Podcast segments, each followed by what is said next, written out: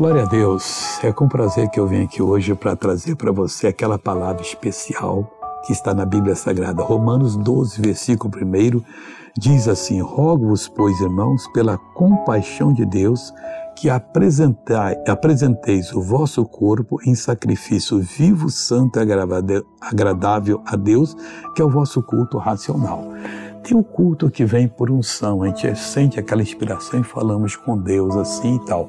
Mas tem um culto que nós devemos prestar a Deus, que é apresentar, diz aqui a palavra do Senhor, o nosso corpo em sacrifício vivo, santo e agradável a Deus, não satisfazendo a vontade da carne, não caindo nos excessos que as pessoas estão achando que é normal.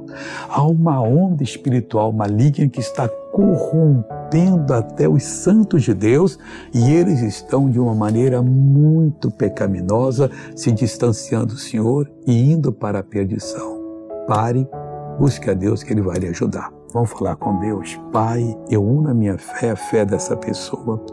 Eu proíbo o inimigo de tocar nela. Eu repreendo essa força maligna e eu digo: mal, solta essa pessoa agora, não toque nela. É uma ordem que dou em nome de Jesus. Você levanta as mãos e diga: obrigado, Jesus. E a bênção está com você e bom dia.